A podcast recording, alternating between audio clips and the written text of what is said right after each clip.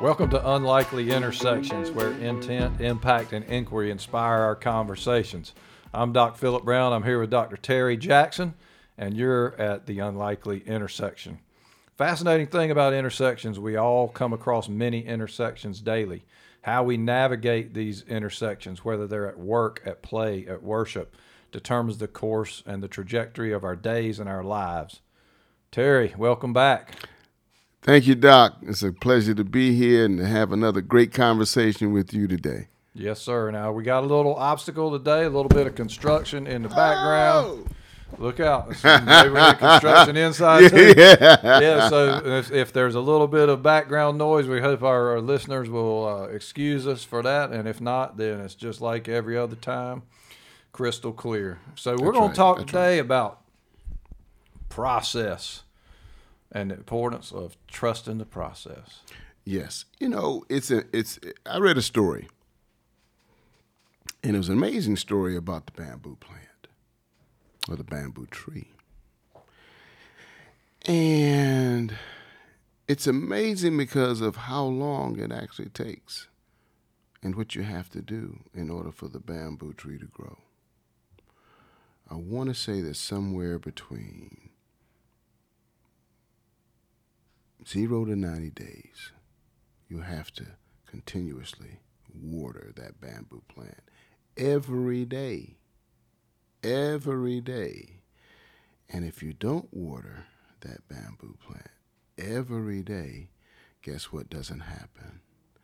It never makes it to being a tree. And so you want to talk about the power of the process. Same thing with the child. You continue to nurture that child every day, day in and day out. And you get the fruit of that nurturing by seeing that child grow up and being able to speak well and spell well and know all that child should know by a particular age. So the process is important. Now, what we both know is we may not be able to determine the outcome, but we have to trust the journey, and that's the process. Yeah, I think about sort of the most poignant time I can remember meeting the realization that it was about the process or about the journey was shortly after I finished all my training in vascular surgery. So after undergraduate school, that was 4 years of medical school. It was 6 years of general surgery residency. It was a year of vascular surgery fellowship. So 11 years after college. And I was in there doing the work, and all of a sudden it just hit me. It's like, this was it. This is what this was all about. And almost in the same instant, it hit me that, of course it wasn't, dummy. It was just about all the experiences that happened along the way, and all the ones yet to come, as a function of the training. And so it was really interesting how things hit you at strange times. But I'm glad it hit me there because it ultimately helped me have an easier time when things were difficult or when they were good. It helped me keep a better perspective, I think. You know, as I think about playing sports, all of the different processes that we learned from never having played football before to learning the three-point stance, how an offensive line lines up, the 11 that make up offense, the 11 that make up defense, how to block, how to tackle. It was all about the process. Didn't necessarily mean that someone who learned all the fundamentals was going to be an NFL player, but it was about the process of being the best football player that you could be at that particular time, at that particular moment. It was about the journey of becoming an effective and efficient football player or basketball player or baseball player. It's all about the journey of the process.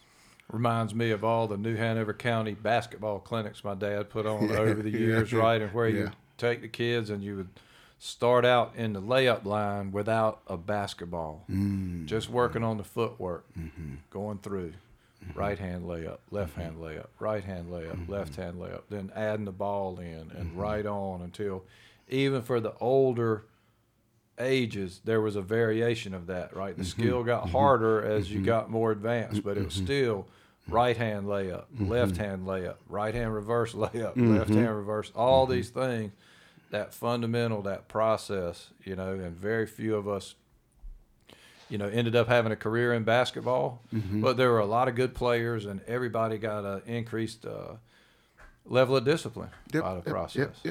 Absolutely. You mentioned confidence. It made you calmer.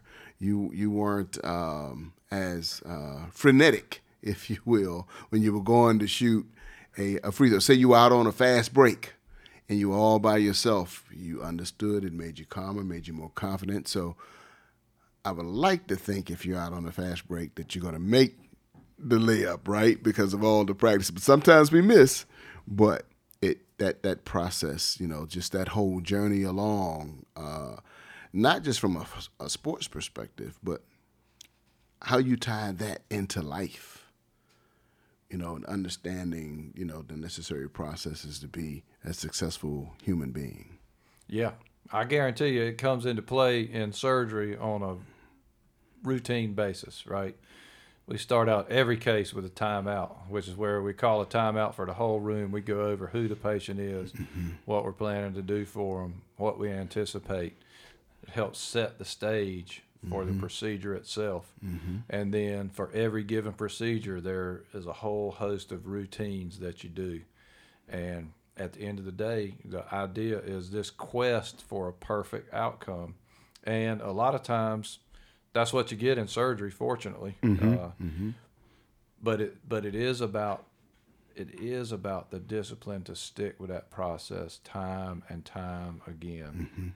Repetitive process. People always talk about repeatable processes in business. From a consulting perspective, you know, you go in, you look at an organization, and you want to examine the processes, see if you can condense the processes to make them quicker, or whether or not you can totally eliminate the process in and of itself to make it a much more effective organization, and its efficiencies as organizations or as departments intermingle amongst themselves to make sure that that organization is profitable.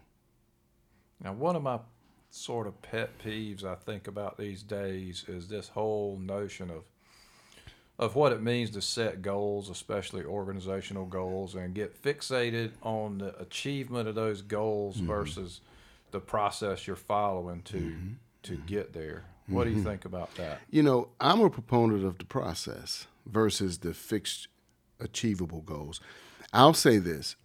It's okay to set a goal. Once you set that goal, then the goal should be put to the side. And it should really be about how do I follow this process in such a way that helps me optimize my ability to get to the goal. I may not necessarily reach the goal because I can't determine the outcome, but this process is going to create for me some discipline. It's going to create for me some structure. And I think that too many organizations put too much into the result. The result is going to be the result, regardless. It's how you go about it. I hate to say the right way because there are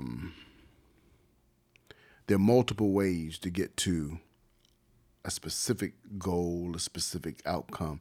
And often the goals are tied to compensation. And often the goals aren't lofty enough to really challenge the organization. The goals are set just such that those who are being compensated for achieving the goal are compensated for the goals being achieved. And there's not a lot of value oftentimes in that.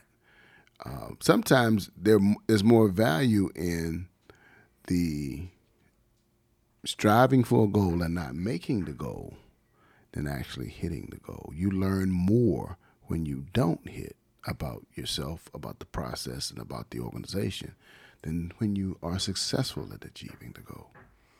I think what I heard you just say, and I don't want to put words in your mouth, but I think what I heard, and kind of fits my biases, so I'm going with it, is when it comes to compensation-related goals, the fix is in. Yes, it is. Very commonly, right, because the goals are going to be set at such a level that it's highly likely that that compensation will be reaped, every penny of it or close to it. I remember in 2008 when the stock market was tanking, the economy was in the dumps.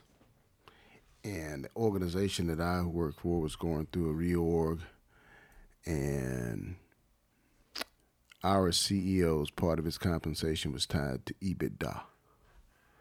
Well, the goals were set in such a way that even though the economy was tanking, our revenue and profitability wasn't what it needed to be, but EBITDA was so low that he was able to get $1 million in bonus, when at the same time we were laying people off. That reminds me so much of some of Simon Sinek's work, where he talks about the whole concept of, you know, you wouldn't lay off your family, mm-hmm. right? And mm-hmm. if times are hard, I'm going to lay off one child mm-hmm. or something like that. And we see it so often, these maladaptive behaviors. But even at the level of goal setting in general, and maybe more important in times of rapid change mm-hmm. in goal resetting. Mm-hmm. So when we have organizational goals that may be set up on a quarterly or an annual or a multi-year basis, mm-hmm. and we have certain compensation tied to it, it makes it a lot harder at the moment that goal becomes, it's evident that that goal is not the right one. It gets really hard to change it. Yes. You know, right? It gets yes. really is a whole different level of courage, right? To either go back to maybe a board or go back to an organization and say, hey, this really is not exactly the right work. So we're proposing that we change it. And when I hear that and think through it, it takes me to the leadership versus management discussion, because mm-hmm. the leadership should be to always make sure you're doing the right work mm-hmm. and the management is doing the work right. So at the point that the leader understands that that may not be the right goal, in a highly functioning system, that goal is going to change almost instantly mm-hmm. or as fast as possible. All too often, it seems that we end up with a situation where we can convince ourselves of anything that's in our best interest. That's right. That's right. I agree with you 100%. It's difficult. It appears to be difficult for a lot of leaders who have that interest of a bonus simply because the numbers weren't good. And now all of a sudden the environment changes a little bit. And the environment changes, but the goals don't change. It could be that the goals are easier to attain with the environment changing. Sometimes it could be more difficult. I'm willing to bet if it's a more difficult environment, then they'd be more than willing to go and have that conversation. Yeah, like when the outcome seems in doubt. Yeah, right? Exactly. No. Then it would be then if the environment is a growth environment, and they need to stretch themselves a little bit more. But that's something the leader should do automatically, because the leader is really setting the tone and setting the vision of what the organization is going to become. And what they're going to achieve. And if it becomes extremely personal, then you have to be able to question the motives of the leader. And I like to say all roads lead from and to leadership. And you learn a lot about leadership when it comes to compensation and what those goals are.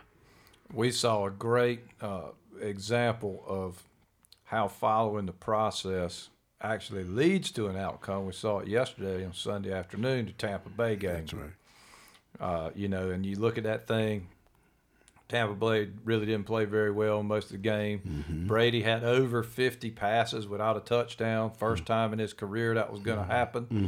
Mm-hmm. And they get the ball with under a minute left and need a touchdown to win. He trusted his process. They got a touchdown, and they won. Yep. And it was amazing because I had actually left the house to go somewhere. And I said, by the time I made it back, there was 9 seconds left in the game. And I said, these guys came back. And I watched them throw that touchdown. I was like, wow. But it's all about the process, right? It's all about the journey that it takes you, you through. And, of course, he's made that pass many, many, many, many, many times, right? Even though this year is not as good for Tom as we've seen him in the past, all this happened for him and to him has brought him to this moment. And what's brought him to this moment as a quarterback from Michigan to New England to Tampa Bay is the process. There is a process that he's followed for all those years that's made him who he is. And he followed it in the game yesterday because he had thrown another perfect touchdown pass, hit the guy in the face mask, dropped it. I mean, just a few moments earlier, right? But he right back in the arena, trusting the process, trusting the play to be what it needed to be, putting his best effort into it, and that last time it worked out. So my question now is, what does one learn from the process? To me, that's where all the magic is, right? And I look at it from this angle. The first person I ever heard use this particular language is a former hostage negotiator named Chris Voss. He wrote a book called Never Split the Difference, which is a really good book. But he says, never be so sure of what you want that you wouldn't take something better. And to me, that's a great example of what it means to trust the process, right? Like, so you're in the middle of it, right? You can say you're in the arena. You can say you're on the court. You can say you're in the fight, the battle, you're engaged. However you want to talk about it, you're in it, but you're learning all along the way. And no matter how brilliant you are, there are always things that are factors in what's going to happen that you know nothing about. Right. And so the more open you are in pursuing your process and truly paying attention to what's going on with you, around you, whether it's with a individual interaction or team interaction or just some unknown factor that's happening in the current state, if you're attuned to that and living into that process, so often you see opportunities that were better than the one that you started out to pursue. That's right. That's right. I've seen that many, many, many, many, many times, especially in the business world, right? You're pursuing a client and you get in the door and you begin to have conversation with the client around, what their challenges are as an organization for that particular, let's say that particular department. And the more you ask questions and the more you become quiet, the more you learn about what the challenges are. And you may start with A, and all of a sudden you're asked to provide a solution for A, B, C, and D, simply because in the sales process, you're doing what's most important, and that is listening versus talking. I used to tell my sales execs, don't show up and throw up. The objective is to sit down, ask the question, and learn and trust the sales process to tell you everything you need to know, because more than likely what's going to happen in the process, they're going to tell you more than what you came here for, and you'll be able to put together a more comprehensive solution that will help them solve a series of challenges that they might be facing versus just one. So whether it's the sales process, whether it's being a surgeon in the process of operating on someone, whether it's the process of taking your car to the shop, there's always a process that's in place. Whether you acknowledge it as a process, there's always a process, and there's always the journey that we learn from. We either learn what to do in the journey or what not to do in the journey. Sometimes it seems like that's the hardest lesson, when we find out that what we're trying to do, and this is where we get stuck on that goal fixation, right?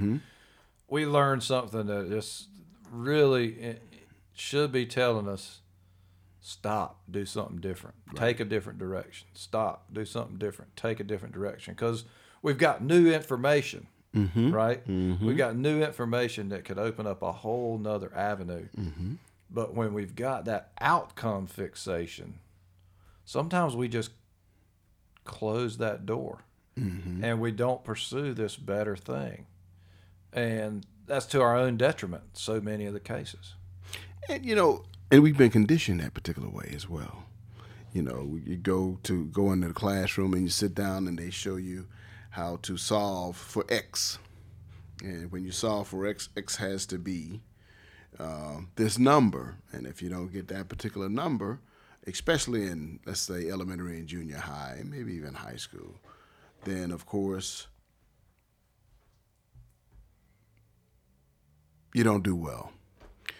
I think it was probably maybe high school to college when all of a sudden professors started to give you credit for the process. You got a long problem, and you got this step right, and you got this step right, and you got this step right. So I'm gonna give you credit for all that, even though the outcome wasn't what it was supposed to be, but you followed the process.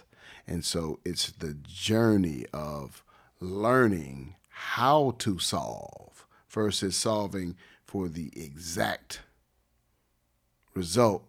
I'm showing you how to solve a problem, and that's the beauty of the process. So important that we contemplate how many potential right answers there are when you talk about organizations and business, right? So we may set a certain goal based on whatever we're seeing, and that's an acceptable outcome. It may not be the only acceptable outcome, or we may subsequently find several outcomes that would be better. So to me, it makes sense at that point to take that alternate direction if you need to. Or maybe sometimes what we find by trusting the process is that our outcome is achieved and we can actually go farther out on that same spectrum. That's certainly a possibility too. And we should.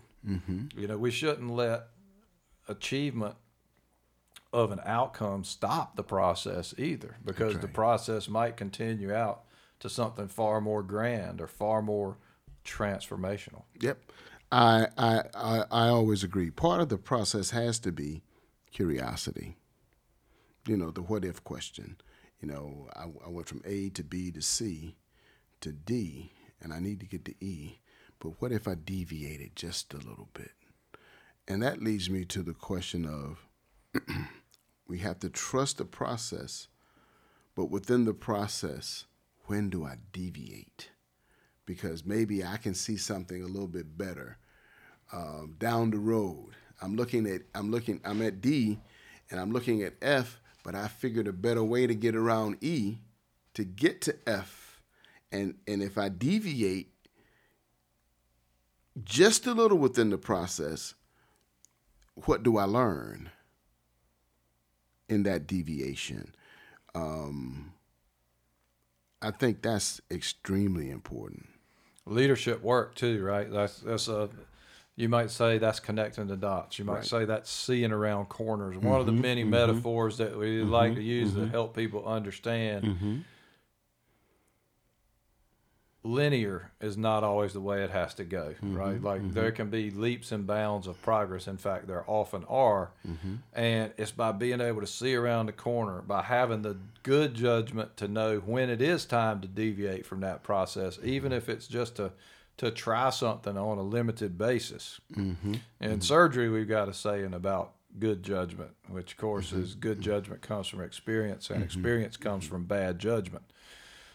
It builds in you the courage to deviate when appropriate, but to do it in a measured way is really important too, because it may be just a little pilot spin-off that you develop from a tangent to your main process, and that's okay. In fact, that's important. You know, when you trust the process and embrace trusting the process, then that leaves you open to a lot. It leaves you open to change, because what you do know is this is the process. However, in the middle of the process, there might be a deviation. There might be some change, because as you've said earlier, I'm taking in new information. As I get new information and I analyze it, that's going to cause me to make some different kinds of decisions within the process. And so I have to be open to new information and new data and the possibilities of change within the process in order to get to, and I hate the phrase ultimate goal, because we may never get to the ultimate goal, but within that change, with that new data that's been presented and analyzed, then, as you mentioned earlier, we might have to change what that objective is. We might have to say, hey, given this new information, we're in growth mode. As a result, here's what we need to do with these goals and objectives that we set initially. Maybe we need to expand them, or given this data, it's impossible to make this. So maybe we need to reconsider making the target a little bit different. But it's always about the new information and the new data that allows you to embrace change within the process. And maybe that's where the deviation happens. And we saw that in COVID big time, right? Is that a lot of stuff had to change. It had to change fast, and it opened up a whole lot of different, really, responsibilities, needs, and also successes, quite frankly, especially in North Carolina, where we were the second safest state to live during the pandemic. A lot of stuff done right here. But when we talk about this trust in the process, there's another piece of it that, as somebody who always thinks in terms of teams, is really important, and that's also to trust the people. And when we have the right team with the right expertise, typically that expertise has a diverse component to it. So we're working on something together. You and I don't need to be identical experts. It's better if we have overlapping expertise, but let's say we have that, right? Then trust of the people to not only execute, but also to identify new opportunities and new processes is really important. It's like Deming said, it's like if you can't describe what you're doing as a process, you don't know what you're doing. That's right. And the most important trust you can have is in your people, and hiring your people to do what they're supposed to do, but enabling them, empowering them to think, right? And to challenge what the status quo, and to challenge the process, because guess what? It could be such that their thought processes challenge the current process and challenges it to make it much better, right? Well, that's what Steve Jobs, he used to say, we don't hire smart people and tell them what to do. We hire smart people so they tell us what to do. That's right. And that's, that's where you see yourself. Sometimes there's a tendency with success to get hung up, right? Like, we're hung up. This is the way we've done stuff. This is our process. We trust our process. And we forget about that piece of our process could get a little bit better. How do we navigate that? You know, I once heard someone we know, Marshall Goldsmith, said that whatever your success was today or is today, it's going to be different tomorrow. You got to start all over. So you're the today I'm the beneficiary of what I did yesterday. So today I really haven't accomplished anything. So if I take that mindset that every day is a new day and I have to start anew every day, then the only thing I have to depend on is the process, because it's part of the process that gives me that quote unquote success that I have experienced. So each and every day being a different day, what we have to try our best to do, and it's difficult to do, is not to rest on our laurels. It's to understand that every day is new. And so in order for me to be that successful person at the end of the day, I need to be able to think differently and act differently and be differently. Follow the process and challenge the process such that I'll get to a point where I think I'm successful at the end of the day. Simple concept, hard to do. Very hard. And it sort of makes me want to ask the question, how do you keep fresh eyes on it, right? Like, so again, you take somebody like yourself, even maybe somebody like me, who've had a fair amount of success over the course of our careers to this point. How do we keep it going? How do we not get stale? How do we keep looking at it with new eyes? And I'll say trust the process. And what I mean by that is at night, you know, you go and you jot down, well, you know, what did I accomplish today? What did I set out to accomplish today? What did I accomplish today? Did I accomplish it? You know, how far along did I get in accomplishing whatever I wanted to achieve today? If I could do something a little bit different, how would I do it? I think it really goes back to those accountability questions that Marshall Goldsmith talks about. At the end of the day, you know, there's a series of questions that you can ask yourself about, you know, how you navigated the day, how you dealt with other people. And that gives you a reset to understand, okay, here's what I did. Here's what I wanted to achieve today. Here are the gaps. So tomorrow I can take a look at that list and I can say, well, I can close this gap and I can close this gap. I can do better here. I can do better here. And it's that continuous assessment of self around those questions of accountability, of who you are, what you've done, and what you plan on doing. Kind of reminds me of the process of full focus Michael Hyatt and his family have, and they've got a day planner and all this kind of stuff. And it talks about morning rituals and start up workday rituals and same things, end workday rituals, and evening ritual. You know, how do you stick with the processes that enable you to continuously improve? And one of the things that strikes me about that is how it's played out in my life. So, you know, one of the things that that particular planner, which I use and enjoy, has you do is, you know, so what is your morning ritual? And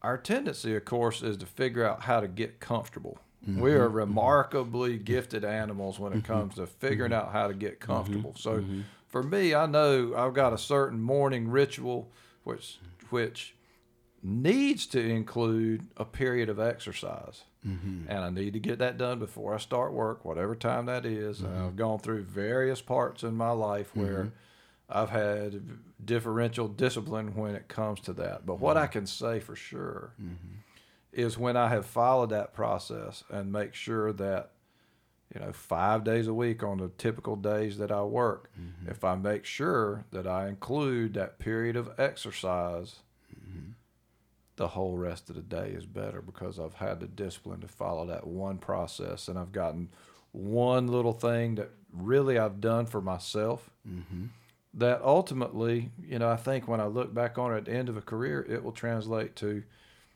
not only have I done something for myself at those times, but it's enabled me to do things for other people much more effectively. Yep, I would agree.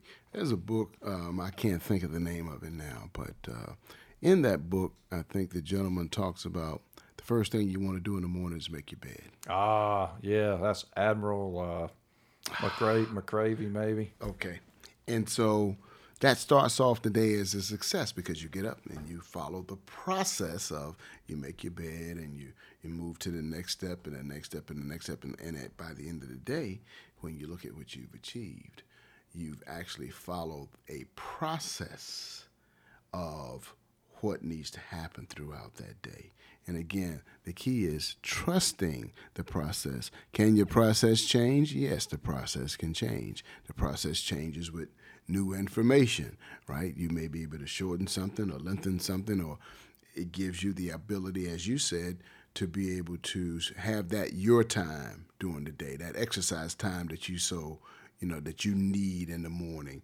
And the process will enable all of that to happen. And there's no one magical process for any and everything. Sometimes that process is, something that someone makes themselves given what it enables them to do throughout the day.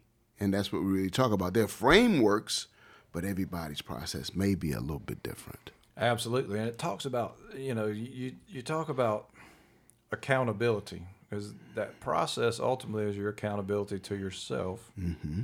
to follow that. And sometimes it's helpful to have tools along the way to mm-hmm. help you mm-hmm. with that. And for me, a lot of times it's another person, mm-hmm. right? Maybe mm-hmm. it's somebody who, we're either training to do something together, or we are checking in on each other's progress on a given thing to say, how, scale of 1 to 10, how'd you do this week? Yeah, or how'd you do right. today? That's right. That's right. So that piece of it, because willpower by itself ain't going to ever get it. I mean, I've proven that to myself many, many times with this morning exercise thing. But on the balance of my life, I've done pretty well. Right. But it's always helpful to have a little bit of outside.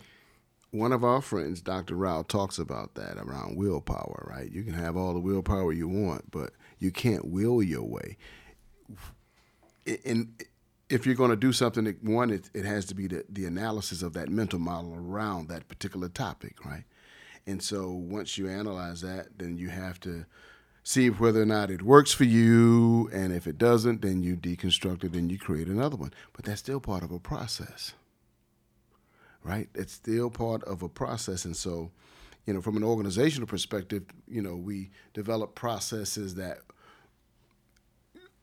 have an overarching impact on the organization that people can handle. And then from time to time we go in and we redesign those particular processes, trying to make the organization more effective. When I say the organization more effective, so that people can do what they need to do for the organization to be effective and profitable, because all processes impact people, right? And so with that,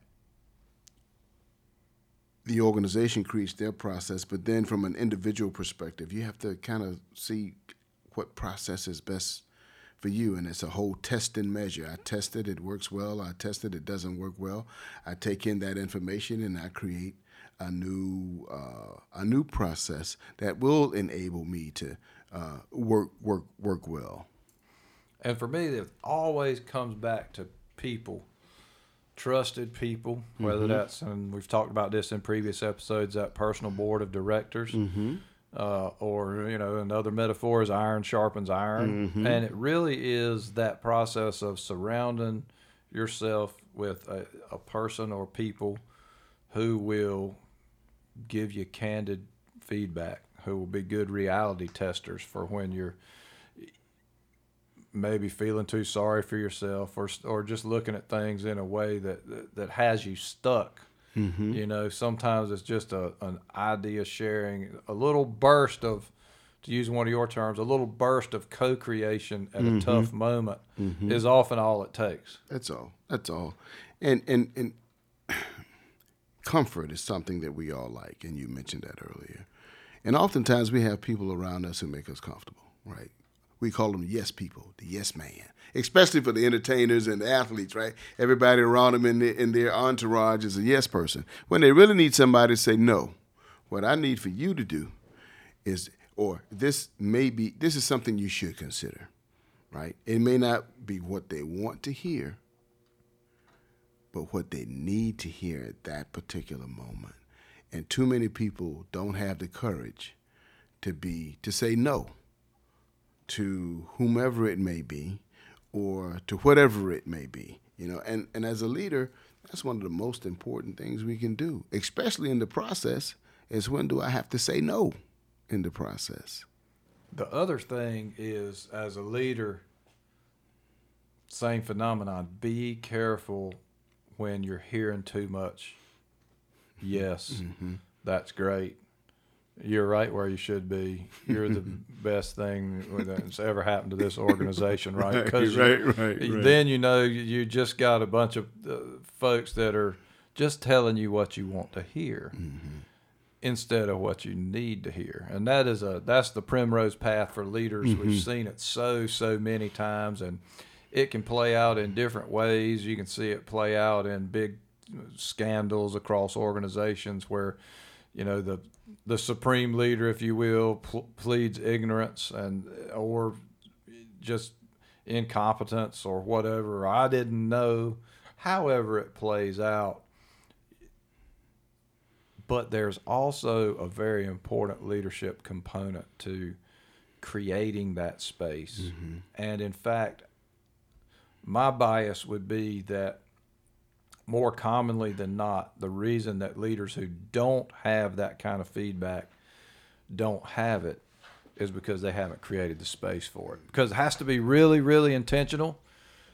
People have to know it's a safe space. People have to know you want bad news when bad news is appropriate. Mm-hmm. And if they don't, then increasingly, as a leader, you're isolating yourself from important factors in the organization that you would be stronger if you knew. Mm-hmm. And the piece that plays into that too is we're in this transformation of what it means to be a leader, mm-hmm. right? Mm-hmm.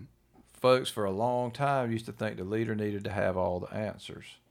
Not so much. The leader needs to be asking all the right questions. Mm-hmm. And the knowledge in our society, in our world, is so huge.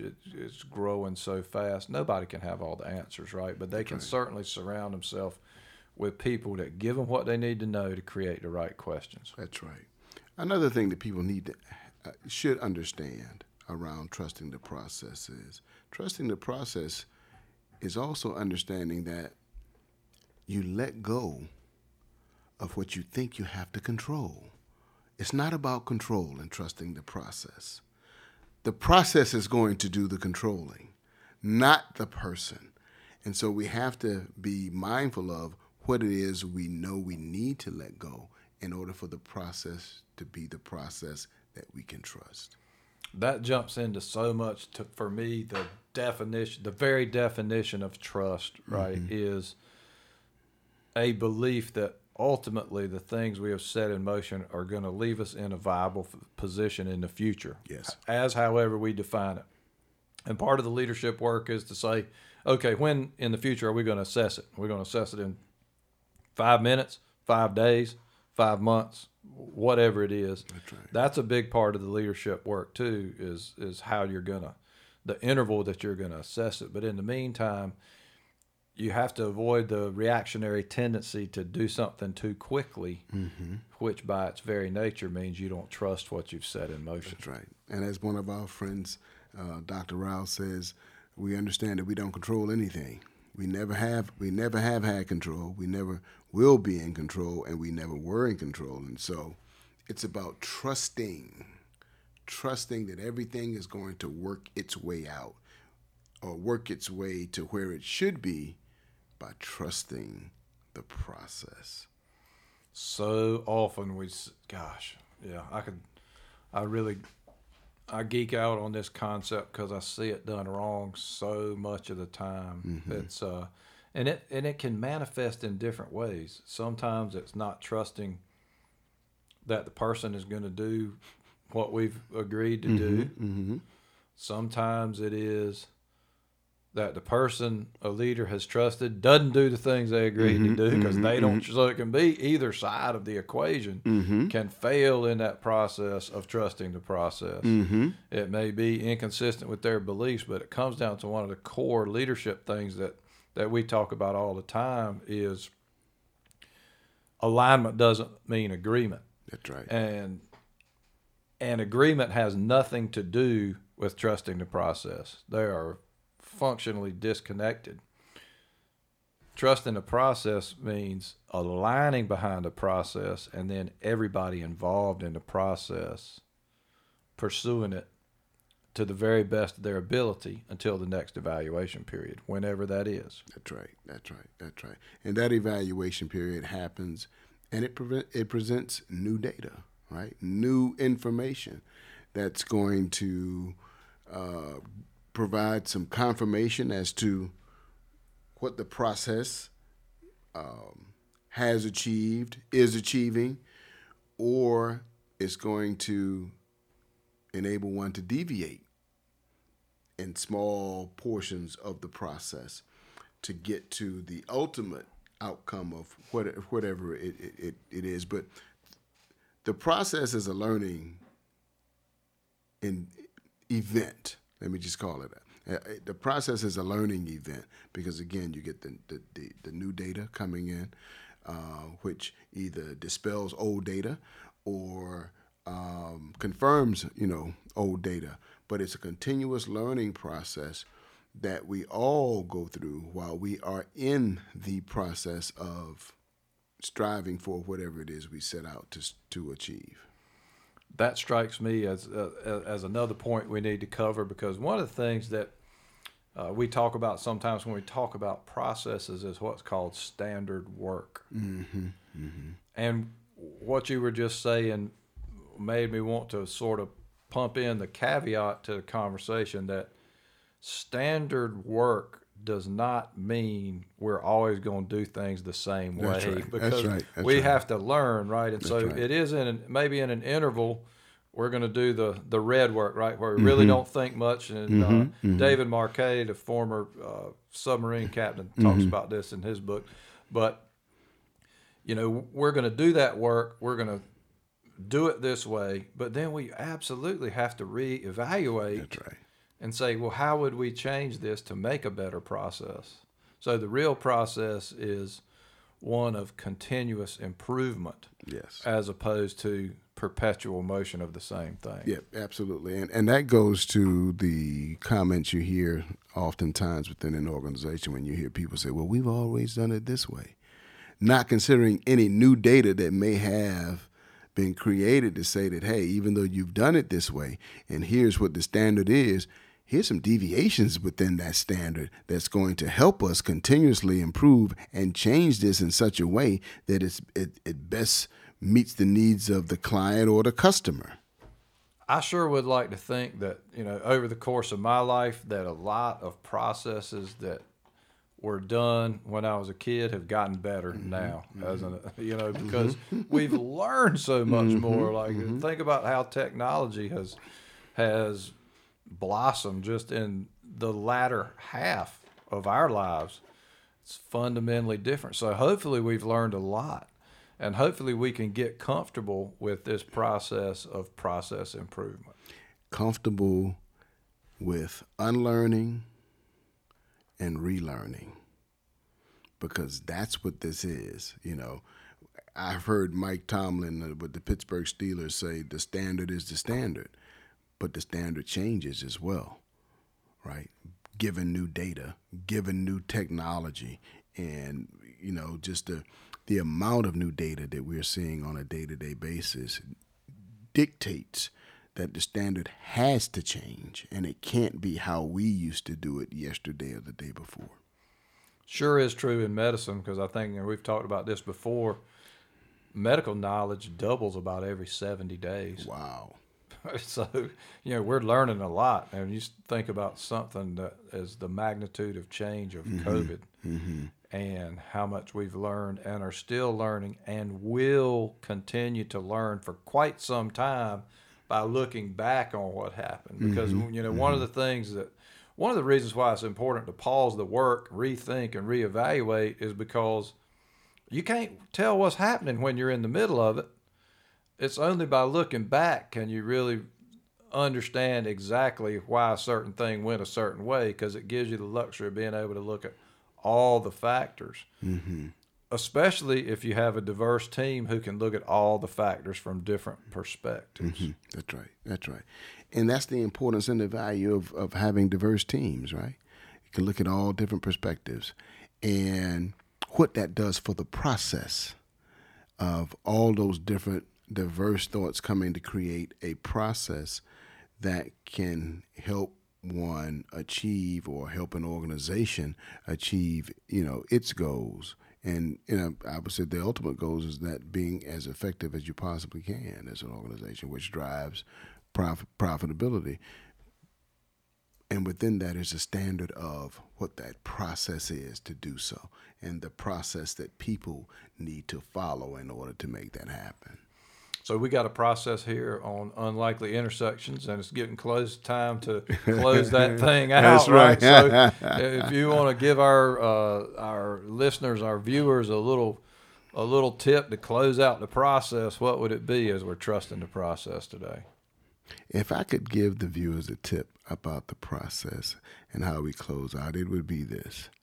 As we were on Unlikely Intersections, would like to be as successful and effective as we can be in disseminating messages or having conversations that impact you, it would be for you to go to our YouTube channel, like, subscribe, and comment, and make any post that you would like and that would be a suggested topic of discussion for Unlikely Intersections.